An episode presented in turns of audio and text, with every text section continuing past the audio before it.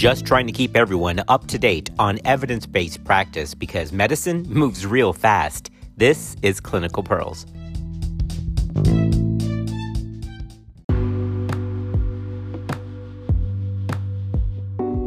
All right, podcast family, you asked, we did. Yay, now I have one more thing. now I have one more thing I have to do.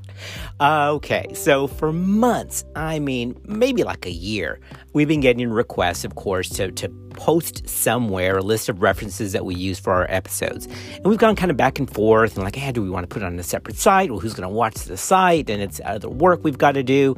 Um, plus, each podcast has anywhere from, I don't know, four to 10 references. We're like, oh my gosh, now we got to go back and make a bibliography and post that. Short of it is, nobody wanted to do that. Uh, but you asked, we did. So I just posted on our Facebook page uh, a link to a shared Google Doc that is view only. Don't you all go and try to edit my little document, all right? I think it's view only.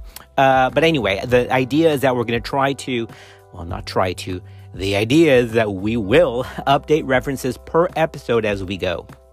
Um, and again, I, I, I, really was not trying to not release this. I was just trying to prevent ourselves from doing any more work. But happy to do it.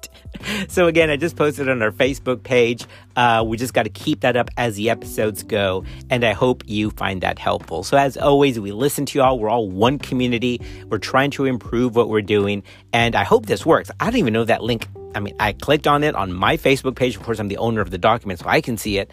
I hope you all can see it. It looks like I've been told that it should work.